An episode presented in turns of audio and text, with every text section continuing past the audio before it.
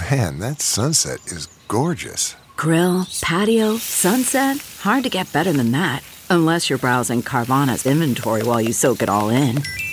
Oh, burger time. So sit back, get comfortable. Carvana's got thousands of cars under $20,000 just waiting for you. I could stay here forever. Carvana, where car buying meets comfort, meets convenience. Download the app or visit Carvana.com today.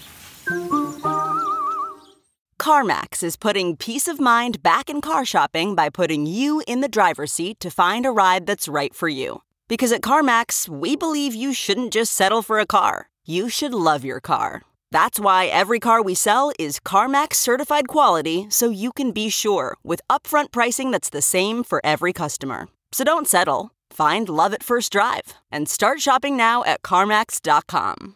CarMax, the way car buying should be. Hey, folks, we'll talk to Carl Hoffman here in just a second, but I got to tell you about our Patreon page at bobcescashow.com. It's absolutely the best way to support this podcast. You can sign up for as little as a dollar a month or as much as $15 a month. In fact, if you sign up at the $15 per month level, you'll get our Tuesday and Thursday shows presented without commercials. We take all the commercials out for you. Plus, you'll also get two post-mortem mini shows recorded after the credits on our Tuesday and Thursday podcasts. And you'll also get the subscription-only After Party podcast on Fridays with its revealing discussions about sex, drugs, rock and roll, and politics. Again, that's bobcescashow.com or click the all caps Patreon link beneath the logo at bobcesca.com. And now let the cartoons begin. Broadcasting from Resistance headquarters, relentlessly fighting back against the clown dictator and his regime of deplorables. Never give up, never surrender. This is the Bob Cesca Show, presented by BubbleGenius.com.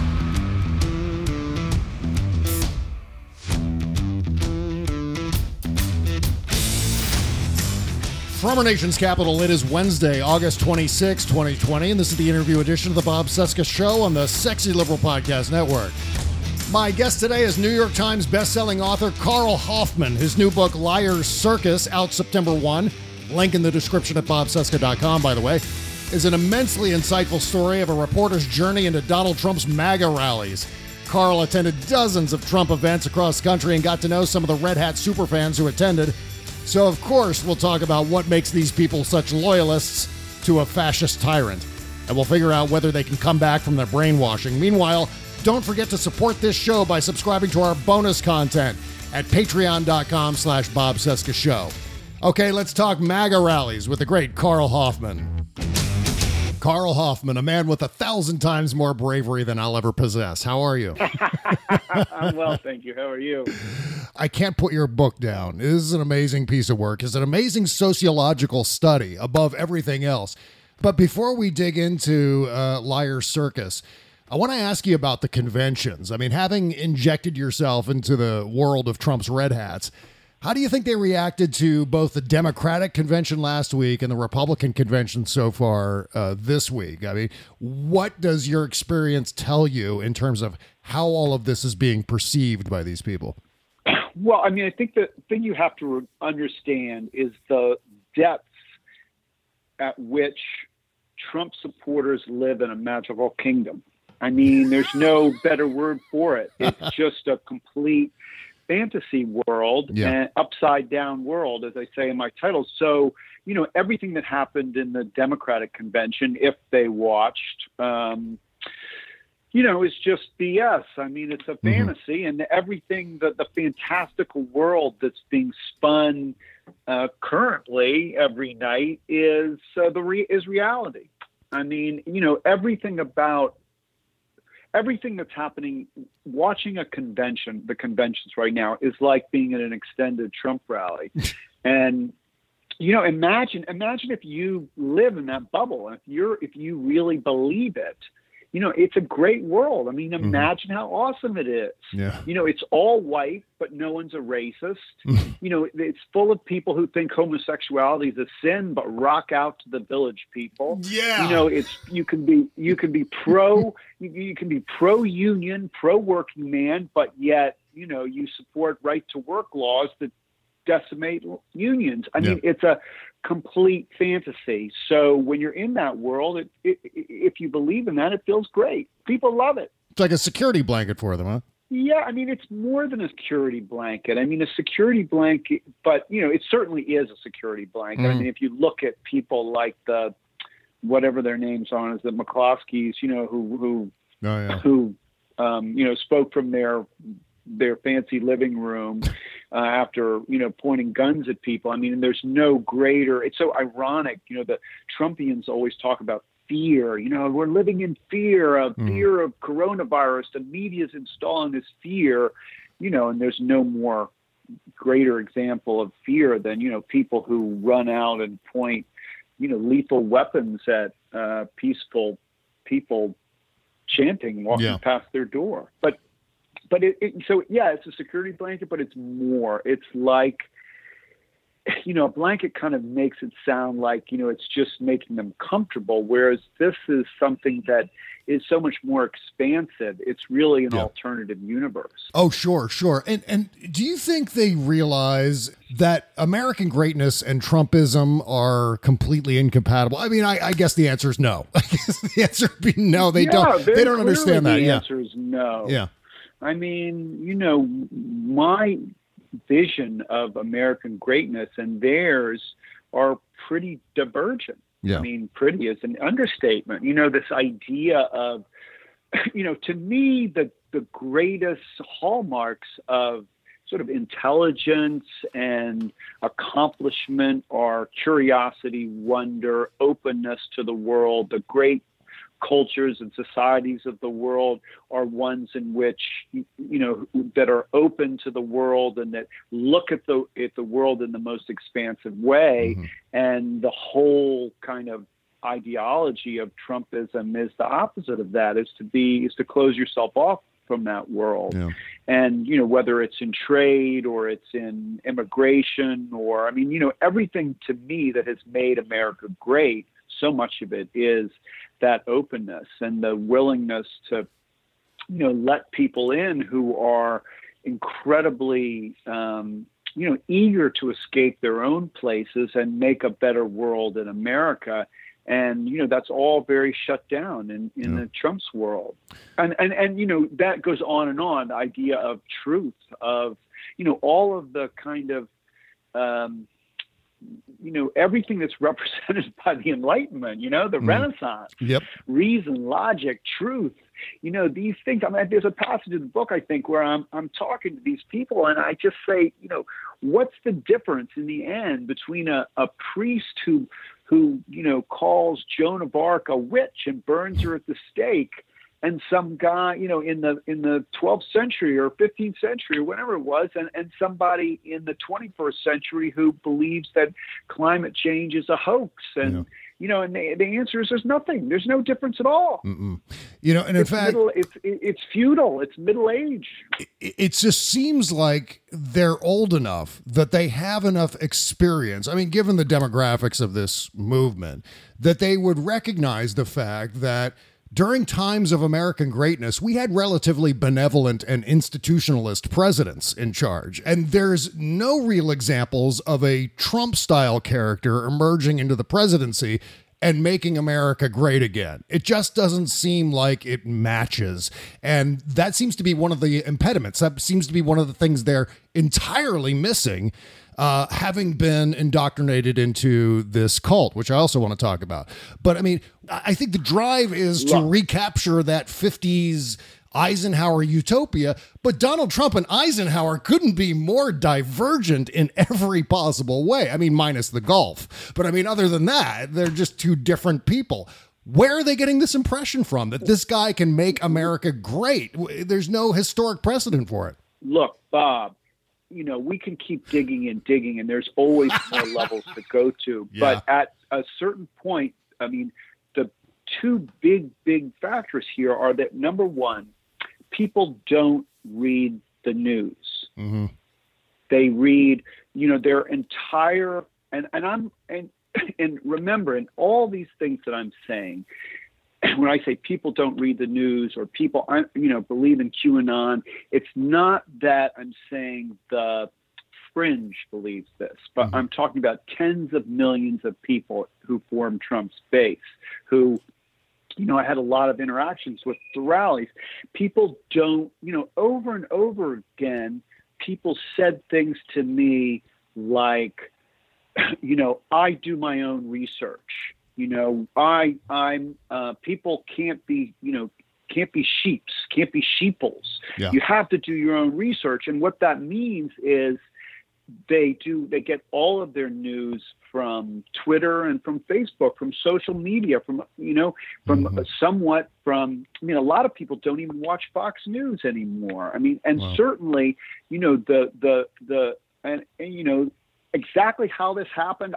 I- I- you know, I think there's a long road that you know that the, the the GOP and others have been trying to undermine truth for a very long time. Mhm. But when you get into a place like there's a jumbotron screen that is set up at Trump rallies, and it goes on about seven seven thirty a.m. the day of the rally, and by that time there are certainly probably usually a thousand people, you know, in a parking lot, and um, you know as the day goes on, there will be 10, 15, 20,000 or more people. And that Jumbotron is on hour long loop. So it plays over and over and over again. And one of the, the most haunting things to me of, of many, you know, there's a line, Brad Parscale, who was his campaign manager, was Yeah. kind of a hero in the Trump or was in the Trump ecosphere, you know, and there's a line him saying the great, and this is I'm like I'm quoting. I mean, the greatest threat to American democracy is the fake news. Jesus. And you have, and that's just one tiny example. You know, people don't read the newspaper. yeah. They don't believe that the Washington Post and the New York Times, or the Wall Street Journal for that matter, um, you know, The Economist even, they don't read them. Mhm. They don't believe in them. They Yeah. don't trust them. So when that happens, like I imagine one of the things, as I set off on my journey, I imagined that I was going to be having all of these conversations with people, kind of substantive political conversations in which, you know, we're debating Yeah. left, right, you know, their view of Trump is, and I couldn't have those. I didn't have them. I almost never had them because people, on the one hand, you know, I read the newspaper every day and then some. And then on the other, you know, these people are telling you that Hil- that Hillary would kill to win, and that John Podesta is in. You know, have you listened to the Frazzle Drip video where you can hear John Podesta with the babies moaning and crying Oh, out? Jesus. And you know, I mean, and that's not fringe. That is tens of millions of people. Mm-hmm. Lately, there's been this kind of come to Jesus moment, no pun intended, that you know people are like, oh, QAnon is is is people are waking up to QAnon, but QAnon's been there, you know, in various forms pre sort of proto QAnon conspiracy theories are are deep in in his base, and and you know those those are generating the worldview of of all these people, so they don't have any. That's one thing. Yeah. The, second part of it is that I think, you know, if you drive, I drove over 5,000 miles and then some, and then flew a lot too Mhm. on this journey through America. And I found a lot of places, you know, a lot of middle uh, America is a, is, is a place that's undergoing profound change and, Yeah. you know, nature of, of work and cult, these profound cultural changes. And, you know, I think people sense that even if they can't, I mean, it's not, I think that, of course they sense it and they feel it, even if they're not putting their finger on it and even if they're not articulating these things themselves, they feel this loss. I mean, you know, white working class men feel it profoundly. They feel a loss of power and privilege and relevance and, and, you know, they feel those things. And then when you get a guy who comes along and who just says anything, Mhm. he lies. And that's what you can see in the convention again right now. It's like, you know, you tell a lie about, you know, not being able to go to your friend's party because you're just tired, and you say, well, you know, you have you have to do something with your kids, and you feel a little guilty about it. You know, I I feel the same way. You know, Trump has no guilt. That was the thing that struck me the first time Yeah. I went to a rally in Minneapolis. I sat there and I'm just like overwhelmed by the idea that you know he'll say whatever he'll say absolutely anything Mhm. and when you don't have any guilt and you have no shame and you'll say whatever, then you get this inversion, really, this upside down fantasy world in which people are hurting and they're feeling all of these feelings of loss and and you know anxiety about you know masculinity about religion about work about you know they used to be able to make a good living with the strength of their back and their hands. And now you know that seems under threat. And a man comes in and he says i'm going to fix it all for you. And they're not reading any real news. And he's telling them that everything they do read is not true. Yeah. You know it's a total mind screw. Yeah. And it's and it's incredibly sad and cynical. And the people that I blame more than the Trumpians themselves, really, in the end, having spent a lot of time with them, I mean, they bear blame. Don't mm-hmm. get me wrong, but are the you know are Trump and and his his sycophants who who do know. I don't know if Trump knows better, but you know, people like Mitch McConnell. I mean, they know better. Yeah, they should anyway. And they're the really. They just make my blood boil.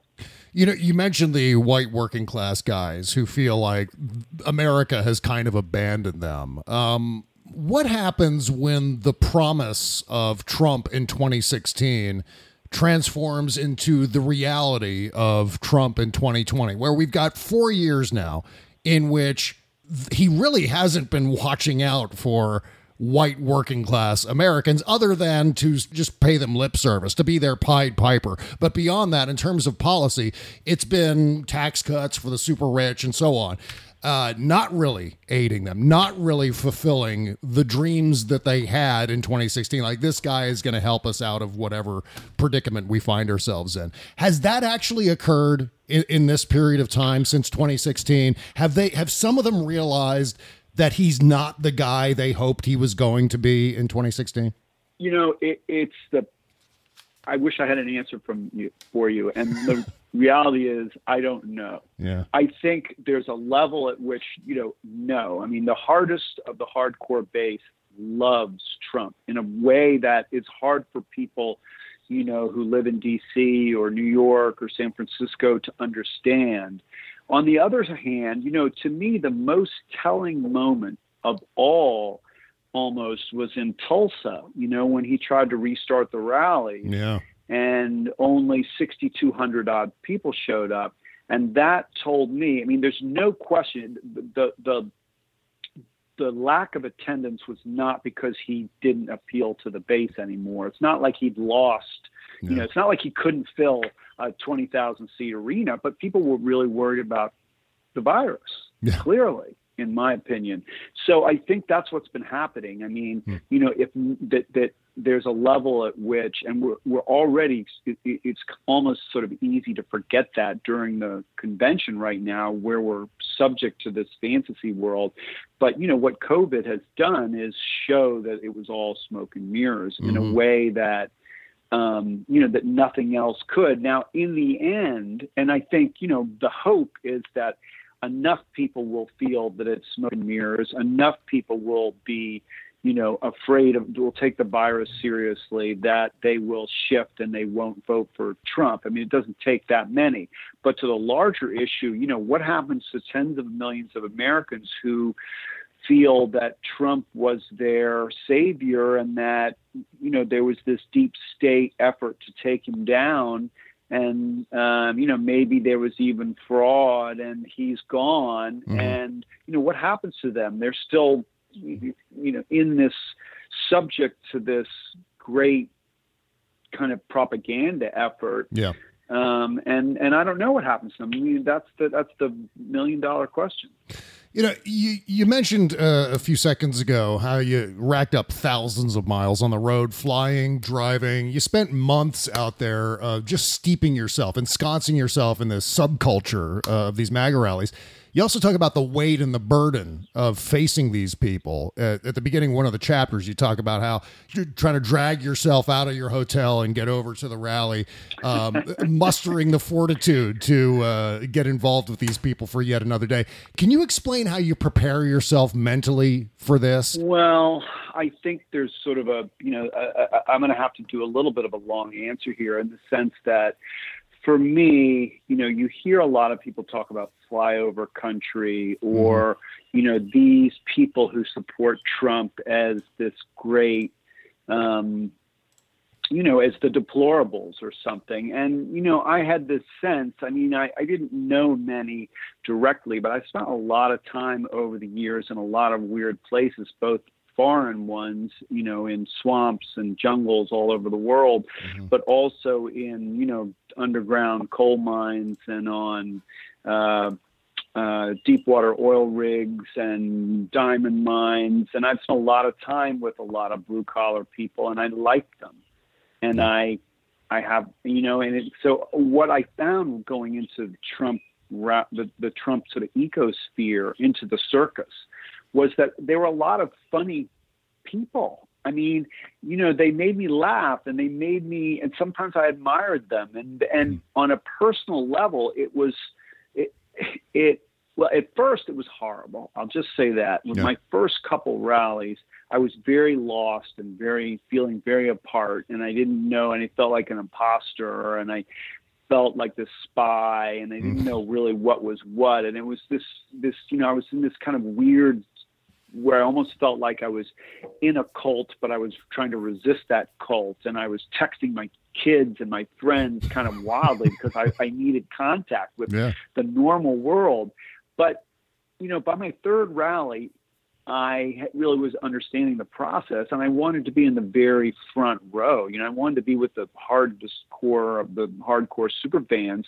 So, like in Tupelo, Mississippi, which is my third rally, I got there like 50 something hours in, before showtime, and um, you know, two whole nights before, and I and I parked my car in this empty arena lot and I walked around and I found, you know, six, five guys under a little eave and, and, uh, I had met some of them, um, in Dallas the, uh, a week before and they recognized me and, uh, you know, this guy, Rick Snowden, who's like the, the, the, the, who's been to more rallies than than anyone else was like, "Oh, you're number six in line. Hello, sit down." And so I was six in line in Tupelo, and that I sat down and I became friends with those guys. Like, and then it became a kind of a weird, different thing. I mean, I started having fun at the rallies. Like, I, I liked these people in a way, and some of them more than others, and I liked listening to this. I mean, Rick Snowden is crazy, and you know, is this like Rain Man of presidential trivia and and, and dates, and uh, you know, this guy Gail Roberts who uh, I loved to listen to, but he was so crazy. Like he, you know, he found the seven cities of Cibola and, you know, billions of dollars worth of gold that he, he found, but he left it underground for, you know, humanity. He wasn't touching it because he wanted to save it for humanity. I mean, this crazy world that was just so kind of mind boggling, but, you know, I wasn't alone anymore. Yeah. I was like part of the cult. And hmm. so we would, uh, you know, text and text back and forth, and you know, would save me a place in line, and uh, and that was kind of the middle period. And then toward the end, I got really depressed again, especially mm. sort of after I went up and I made it to the rail, the very front row. I mean, I was always in the front row getting into the arena, but I usually chose to sit in a seat, a good seat, right up as close to the front as possible wow. to the floor. But ultimately, standing at the rail, you know, just a few feet from the president with the wildest, most hardcore people, and it's incredibly loud, and you know, it's this a sensual assault that you know, as I said in the book, like it hijacks your soul. And I felt this real sense of you know both suffering, like you have to suffer to stay 50 hours in a in a parking lot. It, it, you know, it, you suffer. It's mm-hmm. cold. Mm-hmm. It's rainy. It's, and yet, in the end, that suffering felt very empty. Yeah. To me. How do you reconcile that between the friendliness and the nuts? Because we're all doing it with members of our own family. We love our dads and our grandparents and our uncles who, you know, watch Fox News channel all day long. But at the same time, they believe these horrible things and they're enabling this horrible regime. And so we're all in the process of trying to figure out how to live with both sides of these people. How did you reconcile that dichotomy? Yeah, for me, it, it became pretty clear to me early on that I couldn't really have political discussions that involve back and forth. Yeah. You know, they often they, they say, you know, what are you doing here? I'd say I'm writing a book on Trump's rallies. Why? And I'm saying, well, because he's had more rallies than any other president, and they're, you know, integral to everything about Trump, and they, you know, would agree with that. And then they'd say, well, how do you, you know, where do you come in on this? On the where's what are your politics? And I'd Ah. say, well, for the purposes of this, I'm being agnostic. I'm here to listen, which was not a lie. It was true. But as I went along, you know, more and more, I realized you couldn't really have a discussion. I mean, once in a while I would try, and the more time I spent with these guys, you know, the more they understood. I think that I wasn't a Trumpian. I mean, I never claimed to be, um, but I think they understood that I was liberal. But you know, so we didn't really talk about politics. We talked about the rallies and the, you know, the, for for for Trumpians, and and that's even true now. You know, for all of these people, there's a huge social element among, you know, people who feel that they've been maligned and you know haven't had their voice, even if it's BS. Um, you know, and they feel like hanging out together is this big important thing. I mean, it's it, you know it is cultish, and um, so you know hanging out with them like that, you know, in the social milieu milieu of it all was like could be fun. But Yeah. you know, it's like hanging out with your Trumpian uncle. You like you can't. Re- you have to make a choice at the dinner table. You know, do you say, do you question them or do you just like let it go and you know the only way toward peace is kind of to let it go that said you know i think the thing that struck me so much of it and i was reading a lot of you know a lot of background reading at the time while i was going you know about fascism and and uh, World War II and and Yeah. authoritarians and you know one of the things we forget is that in you know, in Hollywood, evil is always this sort of over the top character. I mean, the Joker, you know, whose Yeah. face is painted and has this wild, you know, this crazy la- evil laugh. And you know, there's a line which I I, I read um, a reporter who was who flew with Goebbels and I can't remember else in the in the 30s, you know, during the rise of the Nazis, and uh, said, you know, they were as nice as can be. You know, they they were bending over backwards to help us, and you know, authoritarians. I mean, you know, Pinochet and and um, you know, all of these people love their children and they put their children to bed at night and they smile and they they can be kind to people before they pull your fingernails out or send you to the gas chambers. So I think, you know, you go to a Trump rally and you get all of these people like I mean that's another thing that, that one of the most amazing things about a, a rally is the way that Trump used them to kind of humiliate and control and gain power with the rest of the GOP. Mhm. And you know, you get these people there, and they're they're relatively accessible. Like you know, everyone from Lewandowski to Matt Gaetz to Mitch McConnell, you know, Ted Cruz, and you can even you can go up to them and you can say hello, and they hey, put your hand their hands on your shoulder, and they shake your hand, and you can have your picture taken with them. And but these are the guys who who are the sycophants. These are the people who are the the the, the bricks in the in the in the in the building that is you know threatening American democracy. hmm And along those lines, I mean, the word cult has popped up in this conversation. It's popped up in your book all over the place. Uh, is this a metaphor, the word cult? Because I've used it to describe the red hats and so on uh, over and over again, and I think so many have. Is it a metaphor, or are these people? Is there a dynamic that makes this literally an indoctrinated cult of people incapable of thinking for themselves. So on one hand, there's well, they're kind of like a cult, but you know, it's more of a colloquial definition. Or is this genuinely an actual cult? I don't know. I mean, I use the word cult, you know, sometimes for sure. Mm-hmm. I mean, I think there are limits to, you know, if, if Jim Jones said we're all going to drink this poison, you know, if Trump said we're all going to drink this poison today, you know, we're handing out little red pills at a rally. Do it. Would people do it? I don't know. I mean, I think that people are are pretty you know they're in, they exist in this artificial world this this upside down place this bubble of misinformation and um, sort of twisted, you know, as Kellyanne Conway said, alternative facts. Yeah. But I don't know if it's, you know, you have to be careful about um, being too specific about sort of getting jo- Jim Jonesian on on it all. Well, then again, there is the hydroxychloroquine. I mean, he is telling them to take hydroxychloroquine, Yeah. even though, I mean, that's, there I you mean, go. there are That's the cool. I mean, you know, that's the piece that you know. I think that that that is the big unknown. Is you know, if Trump loses, what happens then? And Yeah. you know, and and I and you know, to, to you know, there'll be continued. You know, when Tucker Carlson is is you know making his incendiary speeches and you know Trump is making his accusatory demonizing tweets you know what happens then do people uh, um, you know continue to follow them or do they do they shift? And and I don't think anyone knows that. I think a mm-hmm. lot of depends on you know the virus and economics and what happens with Biden and you know those are just it's it's I think it's hard to know.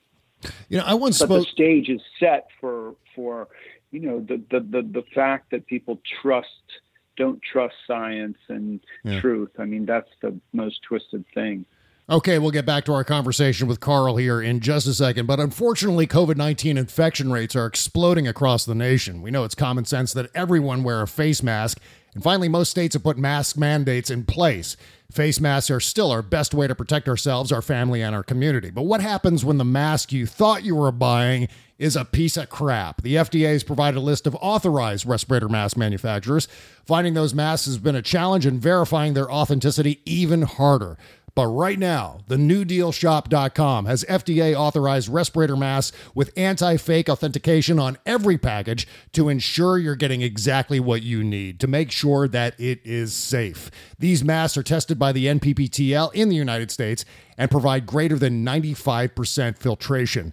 Right now, these masks are in stock and shipped for free for my listeners when you add the code SEXYLIBERAL, two words. Go to thenewdealshop.com and order your supply today. That's thenewdealshop.com. Get them and keep yourself, your family, and your community safe. Thank you. The Bob Cesca Show. Yeah, I once spoke with uh, Jen Senko. Uh, she's a documentarian who directed a, a, a film called The Brainwashing of My Dad. It's about the impact of Fox News and AM Talk Radio on otherwise normal people. Do you see these people as victims of brainwashing, or are they fully lucid about what they've kind of gotten themselves into?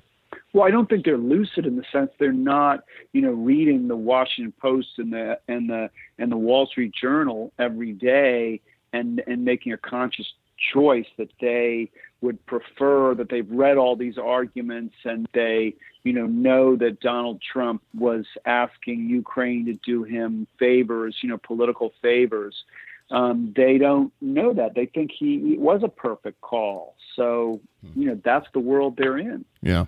It just seems like uh, at least some of them should be aware that there has been something that has changed them from being one thing to another thing. I, I imagine the people who voted for Barack Obama in 2012 and then who voted for Donald Trump in 2016. There was something Yeah, that that's the flipped the switch. And yeah, do they know?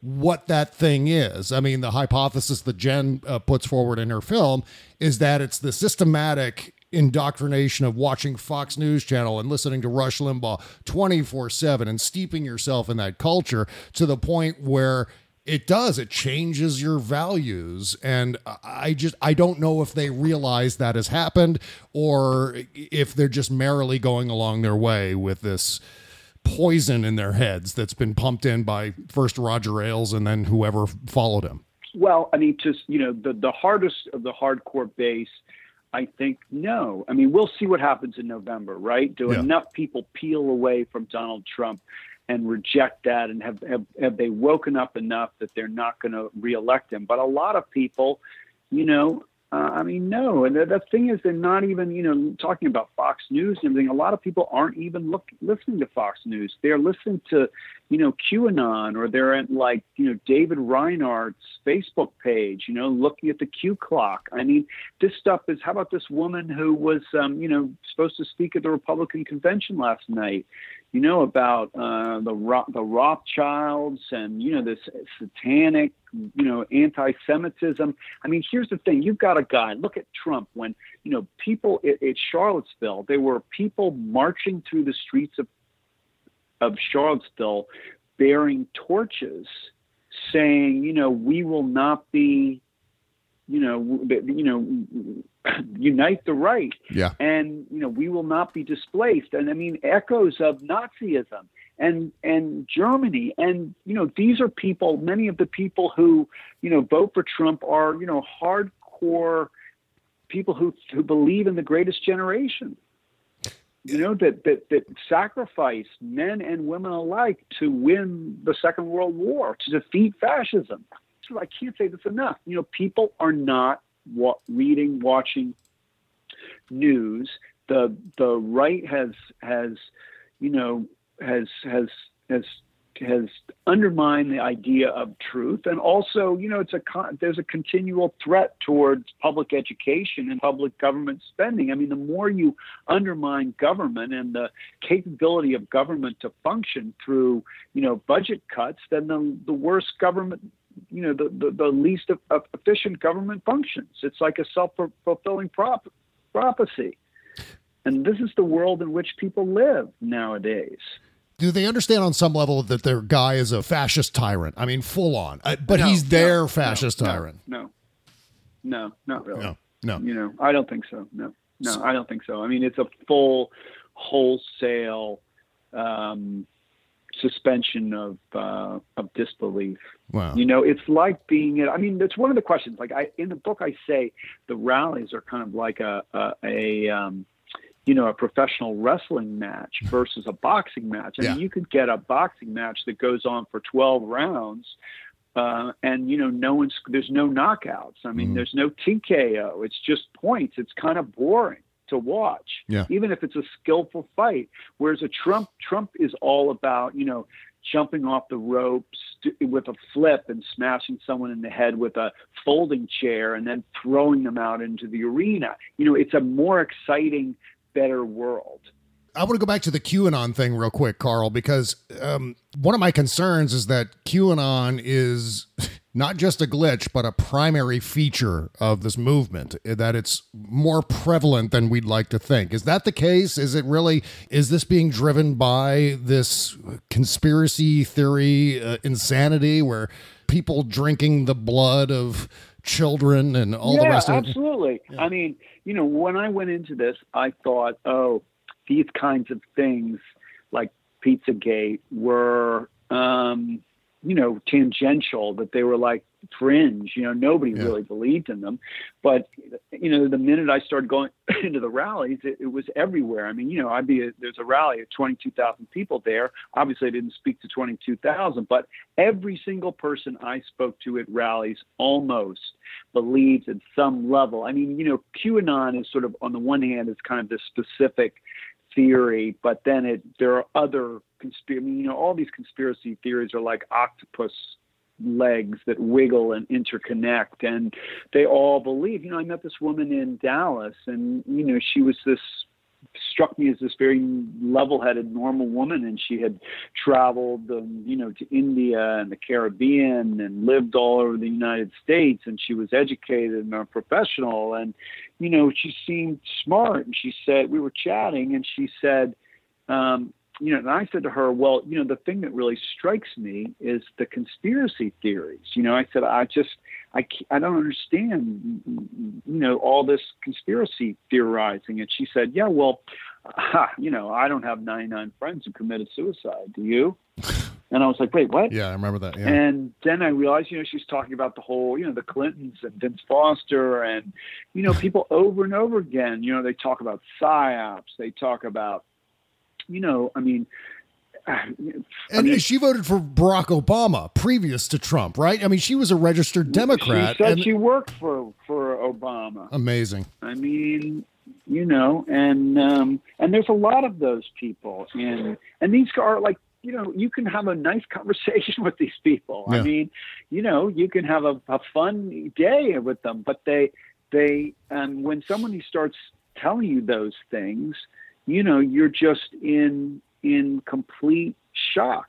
Yeah. And that happens all the time. You know, a Trump in Trump world, and you see it. You know, at the level of it's it's happening more. You know, someone like Marsha Blackburn, or you know, these people who are you know not just crazy foot soldiers, but are people, you know, of power in the Republican Party are, you know, more and more. This woman in Georgia uh, espousing this stuff, and they're doing it. You know, I guess I was about to say they're doing it for power, but I don't know. I mean, you know, maybe they're so blinded by them by everything themselves. I can't. It, it would seem incredibly cynical to, you know, sort of knowingly be aware that none of this is true, but to Yeah. say it anyway. But I think there's a level of that, and it just spins and spins and spins. You know, Yeah, it's yeah. really, it, it, it, it, it's so, it's so all pervasive. Mhm. And religion, like we haven't talked about religion, Yeah. but religion is a really, really big part of Trump's base and the whole kind of ideology and, you know, white Protestantism and evangelicalism, this sort of end of days millenarianism, and, you know, which dates right back to the Puritans and the founding of America. And, you know, I, Trump plays off of that. Like in the in the rallies, you know, you know, you, you say what's a what's a an iconic American figure, you know, and somebody might you might say, well, uh, the cowboy, you know, the Marlboro Man, but really another one is you know the fire and brimstone preacher who gets up there and says, you know, you're going to die of sin or the devil's going to take you, and people faint. I mean, this is not peripheral either to America. I mean, there these been these great awakenings in American history. America was created from one of them when the Puritans came to America, and the first Great Awakening and the second Great. These great religious movements in which people flock to preachers and kind of die and are born again. You know, that is very much a part of Trump's base and Trump and a, and a rally when you're in them. You know, I, I, I get my second rally in Dallas. I was sitting there and I, I, I was surprised because I thought that when Trump came out, you know, the lights, the lights are hyper bright, like so bright there's no shadows. and I thought, well, when Trump comes out, the lights would dim and then there would be a spotlight on him. But they never dimmed. They were just as bright. And I said to the woman next to me, I said, you know, I'm surprised at this. She said, well, it's church Ah, and and and that's how it is. And then eventually you know i started seeing you know people do faint in trump rallies. Like they you know in sunrise florida um two people out on on the floor had to be carried away by him.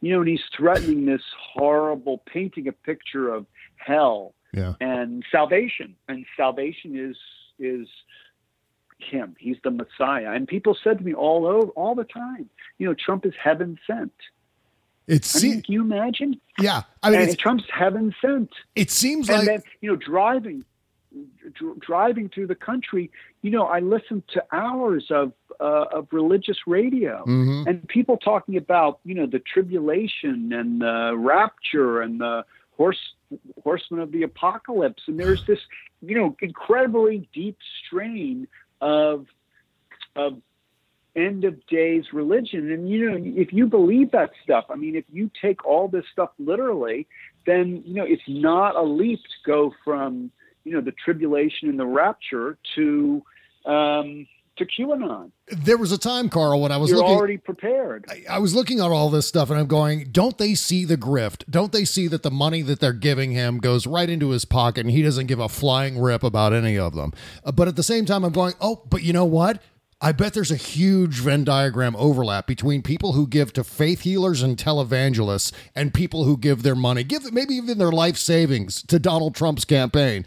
It seems like that's a huge feature. And I'm so glad you brought up the religious aspect of it because it seems like the conservative movement, for at least the last 10 to 20 years, maybe even longer than that, have been really seizing upon that televangelist style to sell their politics to a certain demographic of Americans. That's because it's so ingrained Mm-hmm. in American history and culture. yep. Yep. It's not again, it's not peripheral, it's not tangential. It is, you know, the heart and soul of America. I mean, you know, City on a Hill, Yeah. Manifest Destiny. Those are, are, you know, I always thought of those as kind of as metaphoric, as metaphors, Mhm. but they're not. They're actually specific, you know, religious Protestant Calvinistic uh, references.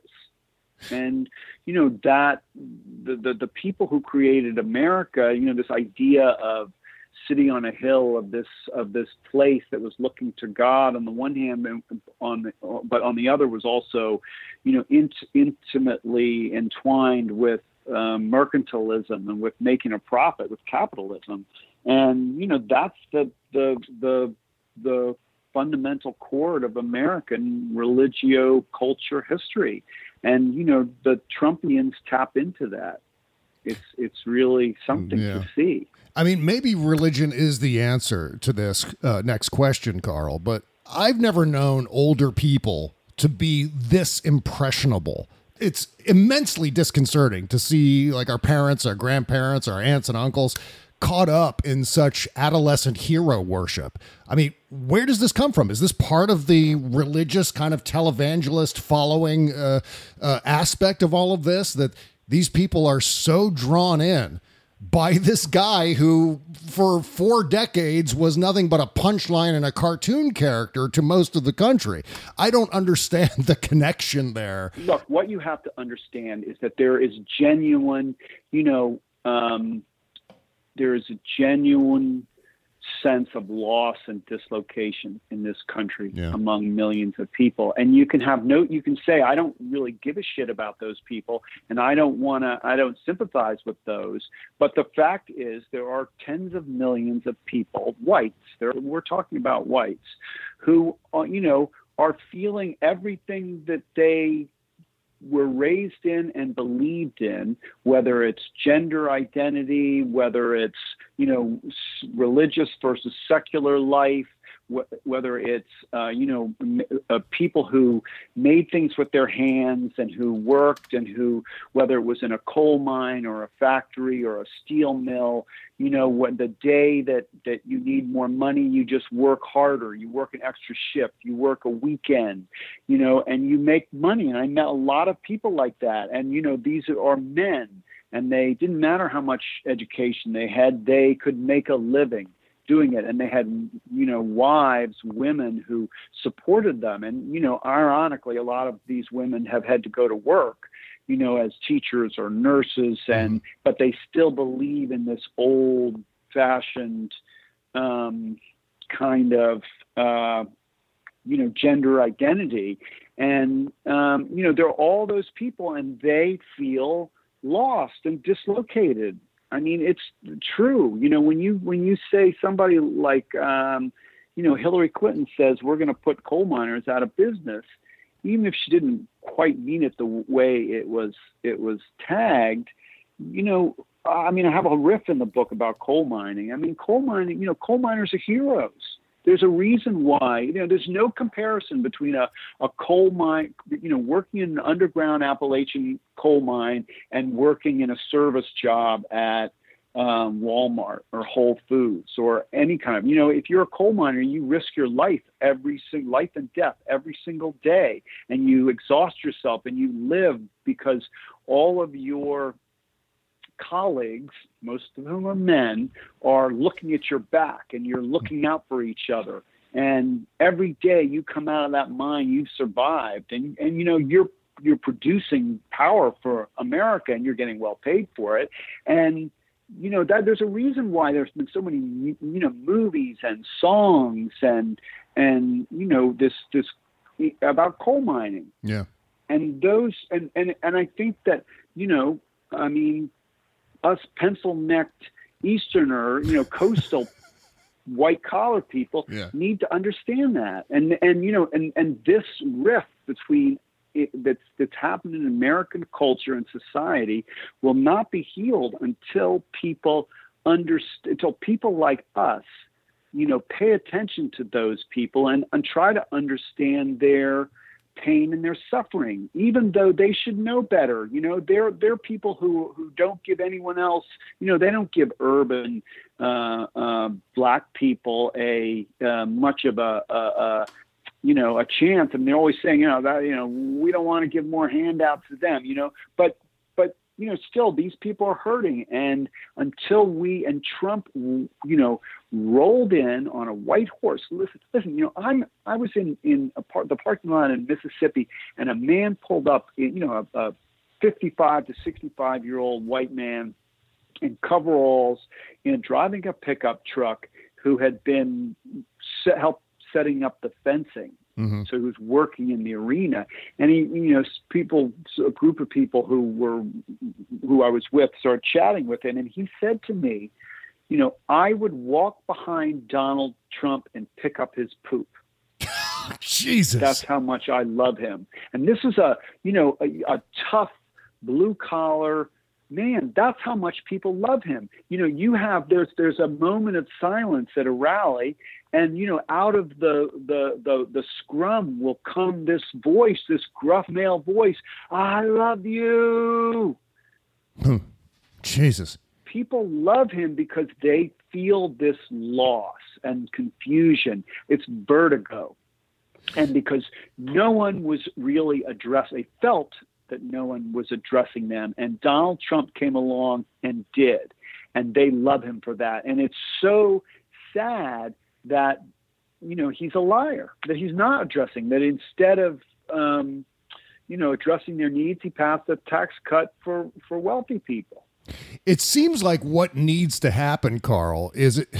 I, I understand the humanity of these people, but at the same time, I feel like this is a movement that needs to be put down in some way. Insofar as if it's allowed to flourish, if it's allowed to grow, then it's basically doomed for our democratic republic. I mean, it's basically the end of the story.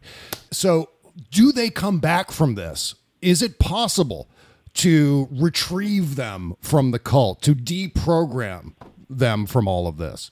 Well, I don't know, but I think that the person that that you know, I don't think you do it by beating people over the head. I just I don't believe that. I don't believe that for the left. I don't believe that for the right. I believe that the wonder of humanity is that we're all very different and that we can believe lots of different things that we all don't have to agree and that you know people are going to have to come along who, and I don't know that Biden is the one, but who can begin to address the the the ails of this country. And yeah. you know the the things these people are worried about i mean the decline of manufacturing in particular you know which is not all just globalism. I mean it's it's you know complicated. It's it's uh you know it's it's technology and all so many things. And you know, the people who can begin to dr- address those things in a very holistic and far seeing and compassionate way are people I hope that could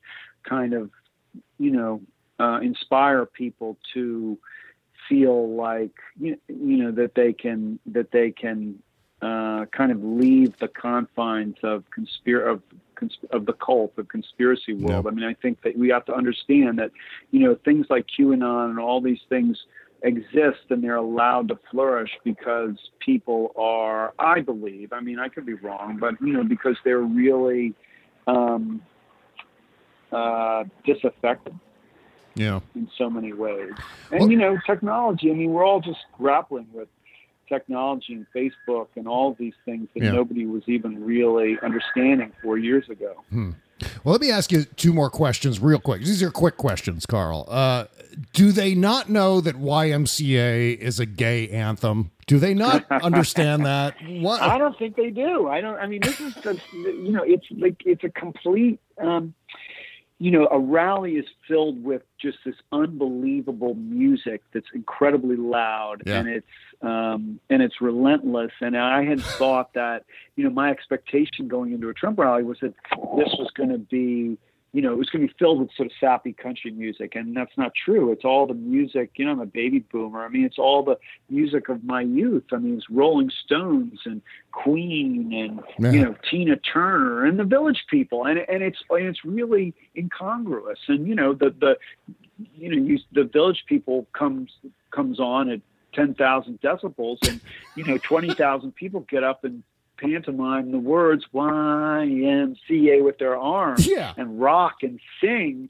and you know, right before Mike Pence comes out. Unbelievable. you know, but that is the circus Yeah. that has been created. That's the upside down world, and that's a good metaphor for the whole, you know, for everything about um, Trump and what he's been doing and trying to do. And and having been to so many of these rallies, Carl, I have to ask you, what is the one thing that he does during these rallies that you are most sick of, that you never want to see Donald Trump ever do again? Well, the sickest thing. I mean, there's so many. You know, where do you start? I, mean, I know it's a lo- loaded the- question. I know. The thing that really amazed me Yeah. was when, and I saw it over and over again, but it really hit me in Dallas the first time when he, you know, he, in the middle of his spiel, come out and he starts ta- talking and doing his thing. And then at a certain point, he pauses and he starts introducing um, people who have come, you know, the, the, and in any given rally, if it's in Texas, you know, Ted Cruz will be there, Rick Perry will be there, you know, all of the GOP Texas delegation and then down ballot people will be there. Um, and, and, and he'll introduce them. And before everyone, he will uh, tell a little story that always involves um, besting them, humiliating them, Yeah. and then their their loyalty. And you know, he did this thing with Ted Cruz about Ted being the debate champion of Harvard and Princeton, and and you know, but Donald Trump, he just liked to play baseball. He'd never been in a debate in his life, you know, but he crushed Ted Cruz. He humiliated him, and Ted Cruz is you know literally below um, Trump because Trump's up on the dais, and Trump, I mean, Ted Cruz kind of has to smile and wave as Donald says how much he crushed him, and that just shows to me that really spoke to, and that it grew like in Manchester, New Hampshire. Every, I mean, there were, you know, Mitch McConnell was there, Lewandowski was there, you know, Jared Kushner was there, Ivanka was there. I mean, ev- all these people were there, and you know, it was really. It, it reminded me of this scene in, uh, you know, the great Polish journalist Richard Kapuscinski's book about Haile Selassie, the emperor of uh, Ethiopia, about Mhm. loyalty and how everything came down to loyalty and to, you know, being a subject of the of the man of the Messiah, of the Yeah. King who's heaven sent, and and you see that over and over again. And it's really frightening. That's when you see Trump's, you know, this this urge and need to dominate other people and for authoritarianism and this idea that you know you just see it you feel this this urge to power and this absolutely you know unconcern for rules or morals or any of the guardrails that you know have kept america america I think my thing, uh, Carl, is the Sir stories. I hope I never again, when he's gone, I hope to never hear another Sir story. Sir! He always does the Sir story. Oh my God. so you know he always tells the story about how much he loves when people could just call him don donald because everyone's all the sir yeah it's crazy The book drops on September 1st, Liar's Circus by the great Carl Hoffman. Thank you so much for uh, joining me today. Good luck with the book, and I hope this year is the uh, last time anyone will have to cover these You're- things. you're welcome bob thank you uh, take care Thanks so much, Carl. Take care. Bye bye. thank you bye bye